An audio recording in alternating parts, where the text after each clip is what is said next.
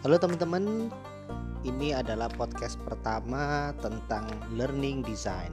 Di podcast ini dan ke depannya saya mau berbagi nih tentang bagaimana sih proses pembelajaran terutama dalam konteks pembelajaran orang dewasa.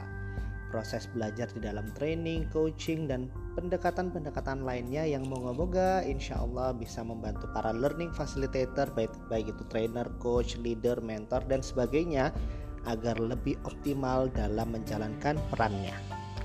Saya akan berbagi pod di podcast ini gratis buat teman-teman semua. Insya Allah akan selalu ada update-update ilmu tentang proses pembelajaran yang bisa menjadi landasan dan dasar serta referensi bagi teman-teman para trainer serta learning facilitator. Selamat mendengarkan.